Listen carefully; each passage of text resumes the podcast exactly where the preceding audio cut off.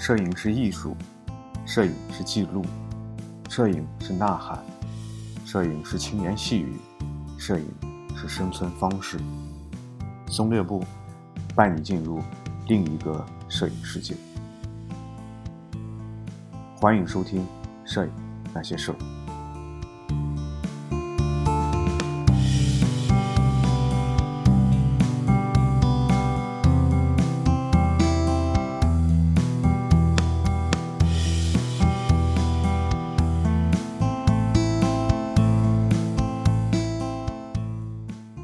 位听友，大家好，欢迎收听第一百二十二期《摄影那些事儿》。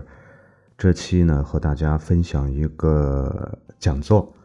这个讲座呢，是龚志明老师前不久在济南举行的一个讲座。讲座的专题呢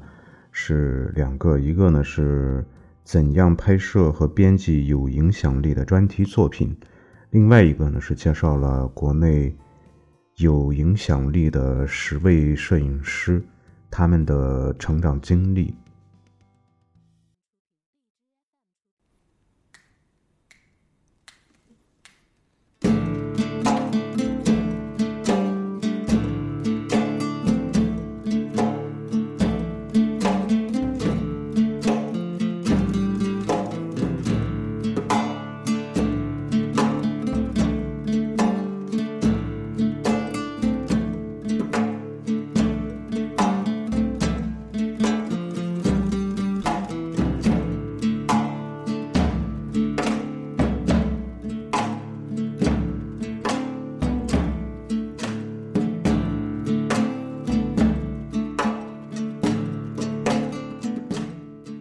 这两个讲座的内容还是都非常精彩的。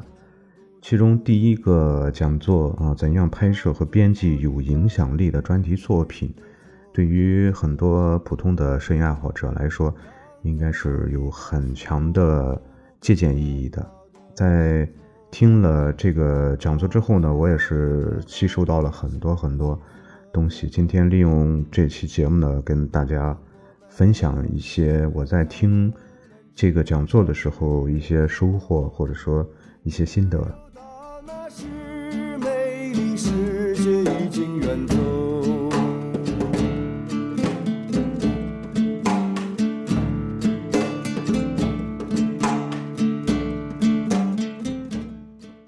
呃，当然，这个这期节目呢，还远远不足以将讲座的内容完全呈现出来啊，只是在听这个讲座的过程中，我的。一些对我个人有一些比较，呃，印象比较深刻的，或者说我觉得是比较重要的一些地方，跟大家分享一下啊。只剩下人的时候当最后一片草原变成荒原的时候，当我们的后代问起他们的时候，龚志明老师呢是一个十分和蔼可亲的人。讲座的内容呢也是通俗易懂，其中他在提到了，在讲座一开始呢，就是提到现在有很多很多人都拿起了相机来拍照，这个相机呢包括有一些，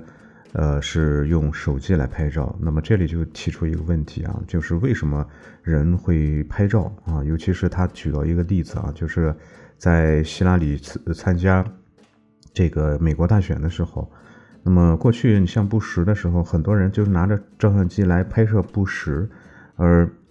希拉里竞选的时候，很多人则拿起手机拍摄自己。但是呢，把希拉里作为一个背景而存在，把希拉里当成一个背景啊来拍摄自己，来拍摄自拍。那么这个就提出一个问题：那么，呃，很多人都做过类似的这种这种事情啊。那么为什么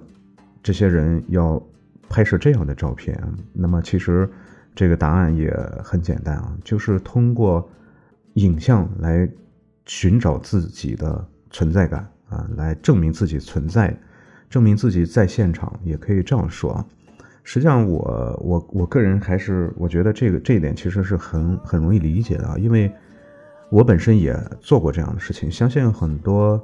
在听的朋友们都做过这样的事情。在某一个场景，啊，或者是碰到某一个事件啊，然后用手机来拍摄，嗯，自拍啊，那么以什么什么样的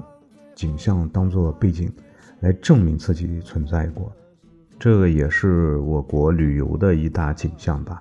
叫做上车睡觉，下车拍照，呃，那么现在很多外出旅游的人，那么在车上匆匆忙忙的赶路。到了旅游景点，匆忙的去拍一张照片，然后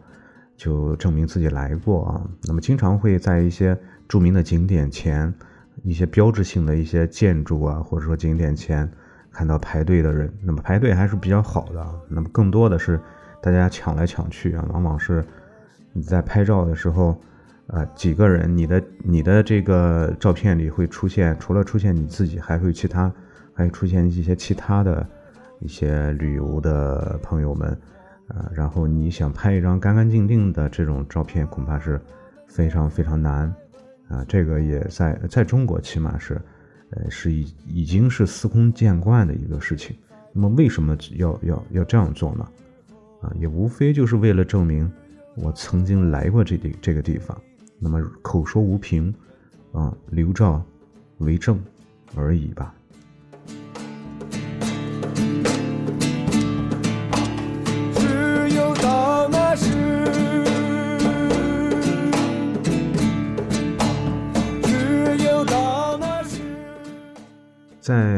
日常的摄影活动中，我们可能会经常听到一个词，就是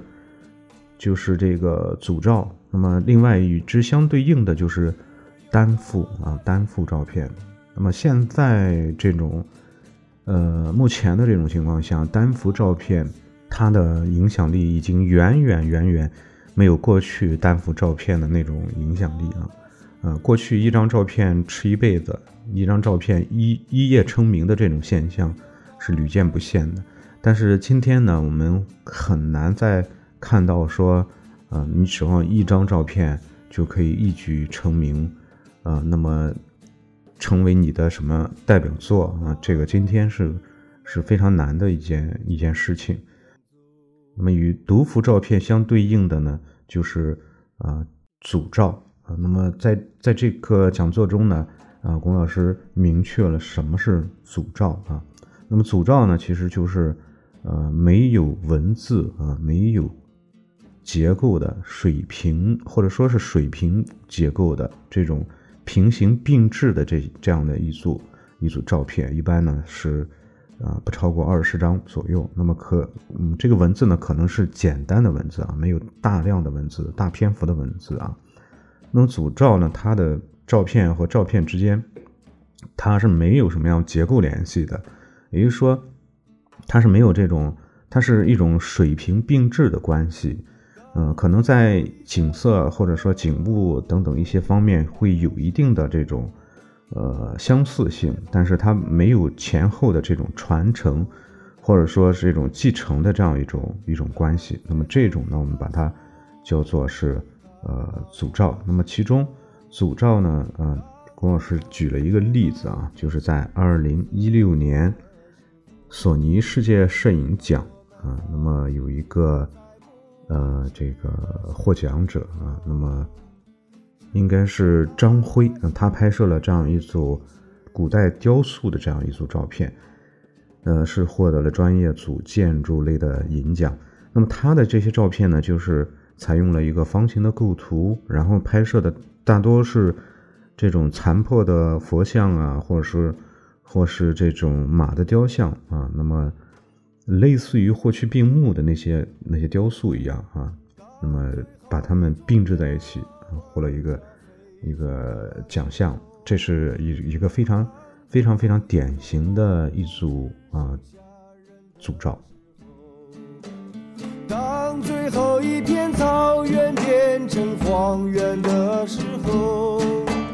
当我们的后代问起他们的时候，当我们发现钱财不能吃的时候，只有大那时美丽时。与组照相类似的一个题目吧，叫做专题。专题呢是有故事啊，有文字，然后它的这个结构呢是有一种传承关系，它最终呢要讲述一个事件，或者说一个什么样的呃过程，或者说一个整个的一个现象等等吧。当今的这个氛围之下啊，当今的整个这个摄影圈应该说这个拍摄专题呢才是呃应该说最最可能会产生影响的这样一种方式啊。所以呢，整个这个讲座呢，也是围绕着如何去拍摄和编辑专题啊这种形式啊，那么如何去做？呃，实际上这个专题呢，它更加考验的是，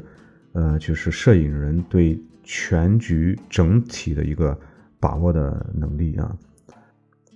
那么，怎样才能够拍摄啊拍摄好专题呢？龚老师呢提了两点啊，首先第一点呢就是一定要拍摄你最想拍的内容，也就是说一定要拍摄你自己最感兴趣的内容。那么这是第一点。那么第二点呢是要拍摄社会特定人群最想看的内容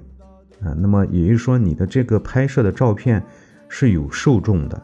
要拍出来要有人看，否则的话。它可能对普通大众它没有吸引力的话，你的这个专题也是不成功的啊。那么或者是你的这个照片呢，会针对一些比较特殊的人群，嗯，也会产生影响力。那么在这里呢，举了一个例子啊，比如说那个黑明，那么黑明呢，他拍摄从这个走过青春，呃，拍摄那个知青，那么他是有一个非常明确的人群，包括他后来又拍摄了很多像。呃，一百名系列啊，一百个这个，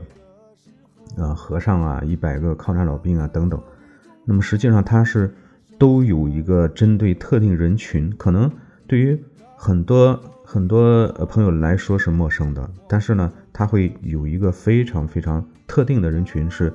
肯定会去呃去看这些东西，或者说肯定会喜欢这些内容的。所以这个就是说，一定要针对社会特定人群。啊，来拍摄，那么这两点的比例呢？啊，就说是最想拍的和这个针对特定人群来拍摄，它的比例呢大概是十比九的关系，也就是说，社会特定人群最想看的这一点为最重要。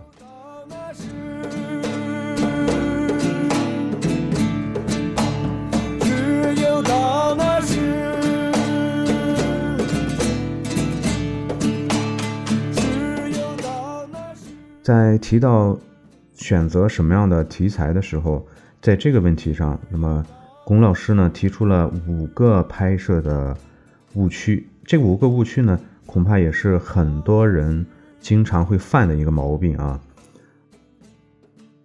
首先呢，第一个是只见事不见人，这个什么意思呢？就是说你在拍摄的时候，只是针对这个事情，而忽略了。在照片中最具影响力的人的因素啊，比如说我们现在经常会在网上看到一些所谓的纪实摄影作品，他拍摄的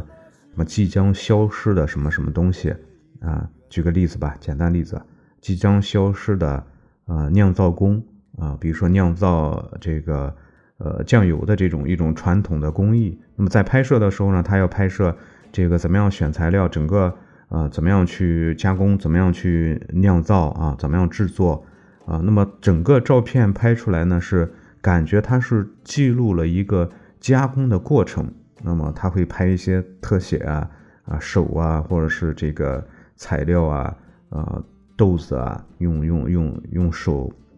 捧起豆子啊，等等啊，还有一些缸啊等等这些东西，而忽略了操作的人。那么也就是说，他在照片中。忽略了人的这种这种因素，包括其他的类似于啊，那么现在你可以你可以想象一下，在网上搜一下即将消失的什么什么什么东西，基本上这个题目很多很多人在拍，那么你会看到很多人都是在拍摄整个这个工艺的过程，类似于像是抢救性的拯救制作制作这这个方法，而忽略了。整个这个这个照片中，人的因素是人在操作这个东西，也就说是第一个误区是只见事不见人。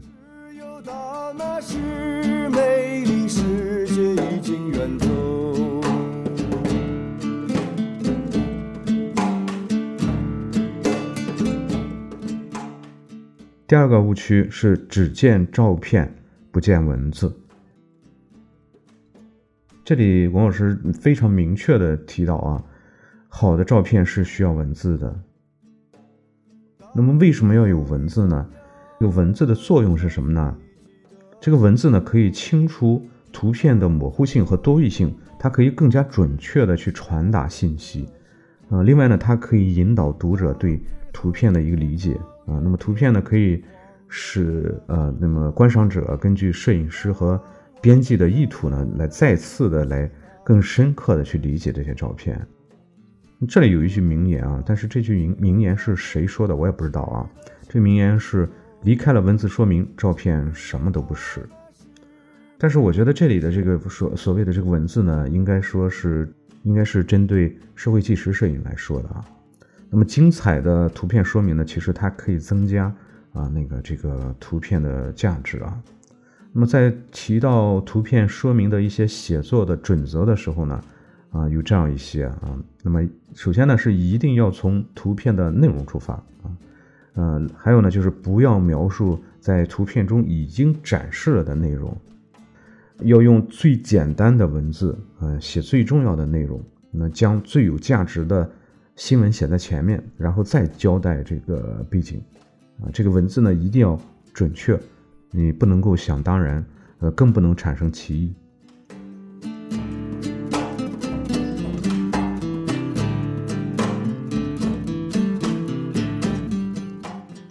图片说明的类别呢，呃，那么它又分为呃单幅的图片说明，就是针对一张照片啊，然后呢是组照图片的说明，那么可以写总的说明概括，然后可以单独写明每一张照片的具体的情况。那么作为摄影专题的图片说明呢，一定要去呃深度的挖掘这个你要表达的这个专题的内容啊，那么风格呢也可以也可以多样化。当最后一棵树被看到的时候，当最后一片蓝天失去色彩的时候，当我们发现钱财不在文字写作的时候，本着一个原则啊，就是呃，尽量去写在画面中没有体现出来的一些内容啊，这是一个。呃，一个非常重要的一个原则，这是这是常见拍摄误区的呃第二点，嗯，然后第三点呢是只追求场面的瞬间，啊，没有人文精神。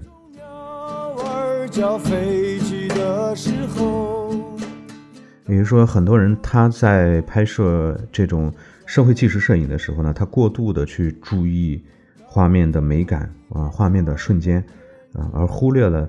最终，这个社会纪实摄影它最根本的一点就是它要有人文精神啊！我想，这个如果是你自身没有深厚的这种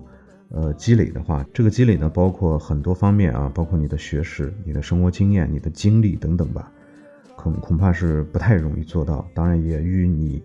呃要阅读大量的类似的这样的一些作品啊，呃，摄影作品、文学作品啊等等，也是啊有关系的啊。那么第四点呢是。要有画面的把握能力，那么这一点呢，实际上是和第三点是一个补充的，也就是说，在拍照片的时候不能够太随意，啊，也也要具有一定的画面的把握能力。那么最终让画面呈现出的效果呢，是呃既不过分的矫揉造作啊，但是要也要有一定的啊符合一定的这种我们说叫。呃，美学的标准啊，不至于这个画面看起来是，呃，散乱的，或者说是不好看的。呃，这个是与第三点相辅相成、相补充的。最后呢，第五点是宁小勿大。这个宁小勿大呢，它是说你要拍摄一个具体的、那么微小的一个专题。龚老师讲了，举了一个例子啊，如果是你拍摄一个国家的话，你几乎没有成功的可能性。如果你拍摄一个城一个城市的话，那么你的成功的可能性可以到百分之三十啊。如果你拍摄呃一个镇的话，那么你的成功的可能性可能就到了百分之五十。那么如果你拍摄一条街的话，你可能成功的可能性到了百分之七十五。但如果你拍摄只是你们的小区，或者说一个院子，或者说你的家庭的话，一个家庭的话，那么你成功的呃概率可能就到了百分之九十啊。也就是说，大家。在拍摄的时候，不应该去盲目的去，呃，过于去追求一些，呃，过于宏大的一些一些一些专题、一些题材，啊，那么题材呢要小，要找准点，这是在拍摄过程中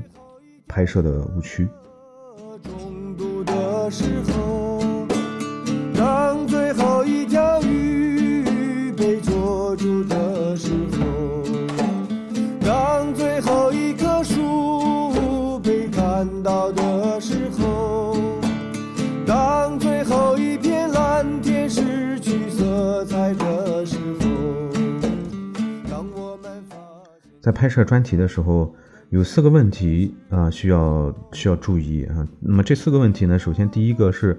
呃，要确实是喜欢，你就确实是喜欢这个这个专题啊。那么第二个呢，是要要坚持啊，要坚持啊，因为你只有喜欢，你才能够坚持。这种坚持呢，可能会需要你花费你很大的精力和时间啊。那么第三个呢，是要是是要有有受众啊，一定要有针对。特定人群啊，有受众。第四呢，是不违背大众普遍的观点。那么这一点也比较容易理解啊，你不要因为你拍摄的这个这个这个专题，而去违背一些基本的一些道德观点啊，一些审美的一些观点啊啊，不要去哗众取宠，不要去挑战大众的这种审美底线啊啊。其中第二点是我我个人觉得是非常重要的，就是要坚持。这个坚持呢，是指。呃，一方面呢是指在时间上的坚持，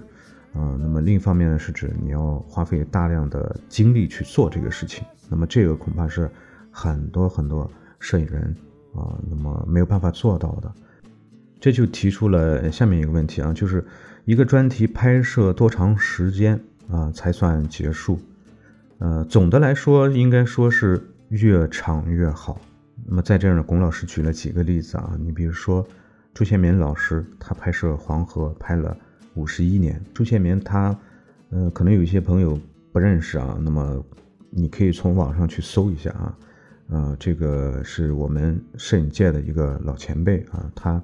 呃，我们在曾经在网上看了很多关于中国苦难的一些照片啊，都是他拍摄的。他拍黄河拍了五十一年啊，类似的还有像那个徐勇拍胡同。啊，陈景拍四川的那个茶馆，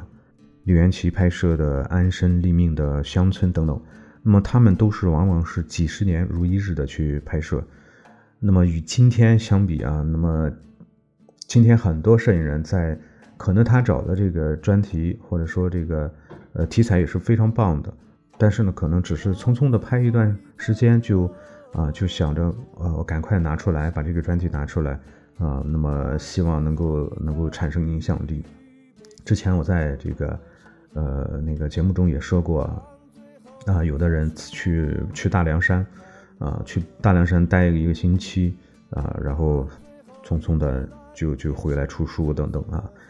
这些个老前辈，包括我们现在的这个杨元康老师，他拍摄的呃藏传佛教也好，拍摄的这个伊斯兰教啊等等，这个乡村天天主教等等这些东西。这些伟大的作品一拍就是十几年，啊，与这些这些老师相比的话，嗯，那种那种走马观花式、旅游式的这种拍摄方法，真的是太可笑了。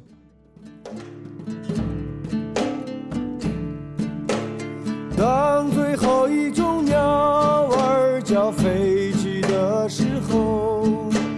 当最后一种动物……下面一个问题是怎样建构自己的专题？嗯，这个提到其实一个观点啊。作为一个专题摄影的话，就是单纯的客观记录啊，它是不存在的，一定是表达立场、观点以及情感的。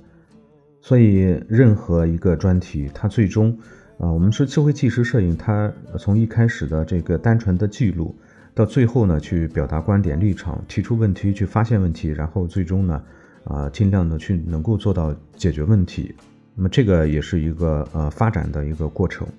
在拍摄过程中呢，啊，那么龚老师提议大家应该从呃实际情况出发，呃积少成多，慢慢的去积攒照片。那么他举了一个摄影师的例子，就是贺延光老师。贺延光老师每天都会拍摄一些呃作品，这个相机呢都是随身携带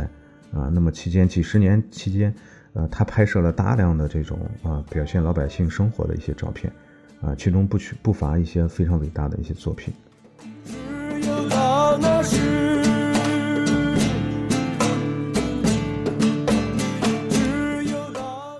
那么，但是呢，这个呢，并不是说大家呃随便乱拍，而是带着思考去拍摄啊。但是如果是作为一个初学者的话，当你自己的这种整个的这个思想体系，或者说整个的这个建构还没有建立起来的时候呢，啊，你不妨先多拍，先拍下来。那么随着你的对摄影的理解，对于各种事物的理解，慢慢的去成长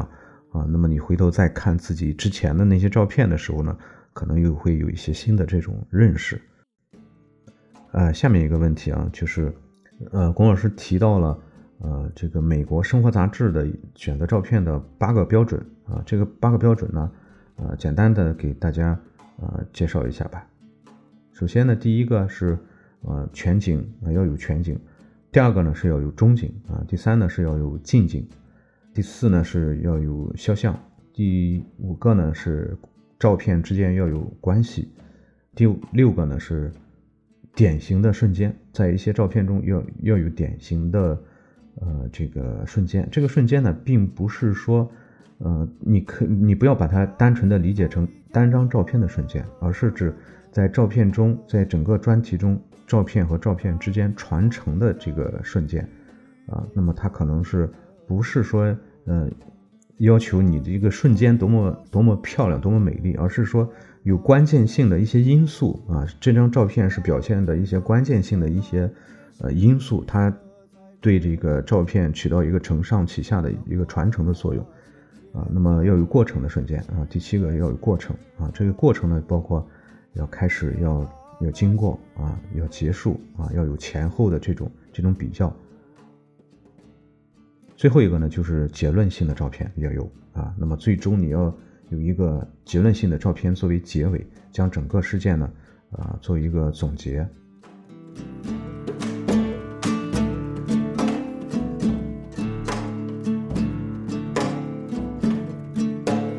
当最后一种鸟儿叫飞机的时候。那么以上呢就是这次讲座的一些内容啊，其中的一部分内容，是我感觉我对于我来说是比较啊、比较重要的，或者说印象比较深刻的一些内容，也希望对大家呢有帮助啊。好了，我们这一期节目呢就到这里，那么欢迎大家呃和我交流，在新浪微博搜索松略部，呃微信公众平台搜索摄影那些事，如果是你能够找到那条黑暗中的狗。那么也就找到了我们的公众平台。好了，我们这期节目就到这里，我们下期节目再见。